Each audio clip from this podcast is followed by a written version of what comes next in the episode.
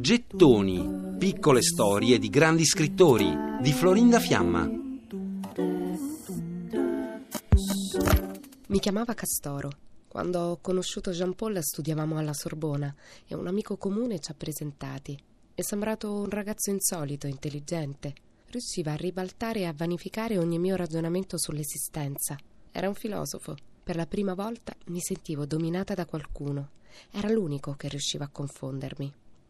Simone de Beauvoir in alcune interviste confida il suo primo incontro con Jean-Paul Sartre e il nomignolo con cui la chiama, Castoro, un piccolo animale laborioso, energico, proprio come lei, che però è soprattutto una donna d'acciaio, puntigliosa e intransigente, molto più metodica di Sartre. Simone sarà per oltre 50 anni la sua consigliera il suo critico e anche la sua interlocutrice preferita, che tra l'altro gli organizza la vita quotidiana. Infatti si racconta che Sartre le propone un patto, una sorta di contratto d'affitto reciproco, rinnovabile ogni due anni. Un contratto che la de Beauvoir sottoscrive, quella di una relazione sentimentale aperta. Entrambi possono avere amanti, a patto, a condizione di raccontarsi tutto il loro rapporto intellettuale e sentimentale si fonda sul diritto reciprocamente consentito alla poligamia, però sempre nel rispetto di una gerarchia.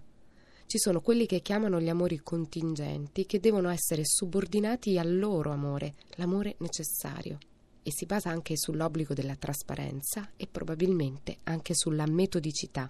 Infatti Simone la mattina lavora da sola a casa ogni giorno e raggiunge Sartre a pranzo. Nel pomeriggio lavorano insieme, in silenzio, nell'appartamento di lui, mentre la sera frequentano sempre insieme eventi letterari o culturali, oppure ascoltano la radio a casa di Simone. Vado sempre di fretta, anche se in genere detesto incominciare la giornata, rivela Simone de Beauvoir alla rivista Paris Review nel 1965. Prima di tutto bevo un tè, poi verso le 10 mi metto all'opera e lavoro fino a luna. Dopodiché mi vedo con gli amici e alle 5 in punto torno al lavoro e continuo fino alle 9. Non ho alcuna difficoltà a riprendere il filo nel pomeriggio. E anche quando si prende qualche mese di vacanza, dopo poche settimane, lontana dallo scrittorio, già si annoia, perché il suo lavoro è una priorità nella sua vita, come lo è Jean-Paul Sartre, visto che la loro relazione dura dal 1929 al 1980, alla morte di lui. Il regista e produttore cinematografico Paul Lanzmann, che è stato amante di Simone negli anni 50 e per diverso tempo, sperimenta di persona quel menage e descrive così l'inizio della convivenza, della relazione con Simone. La prima mattina pensavo di rimanere a letto, ma lei si alzò si vestì e andò alla sua scrivania. Tu lavori lì, mi disse, indicandomi il letto. Così mi alzai e mi sedetti sul bordo del letto, fumai e feci finta di lavorare. Non credo che mi abbia più rivolto la parola fino all'ora di pranzo. Poi usciva e pranzava con Sartre. Qualche volta mi univo a loro.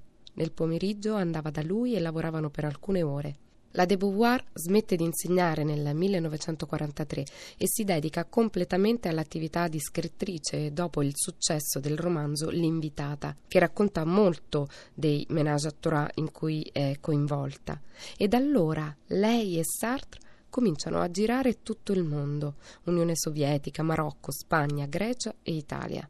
Simone de Beauvoir scrive un viaggio è anche un'avventura personale, un cambiamento vissuto nei miei rapporti col mondo, con lo spazio e col tempo. Spesso comincia con uno smarrimento. La novità dei luoghi e dei volti mi sgomenta e sono sopraffatta dalla quantità di desideri che mi sorgono e che ho fretta di soddisfare. È una confusione che mi piace.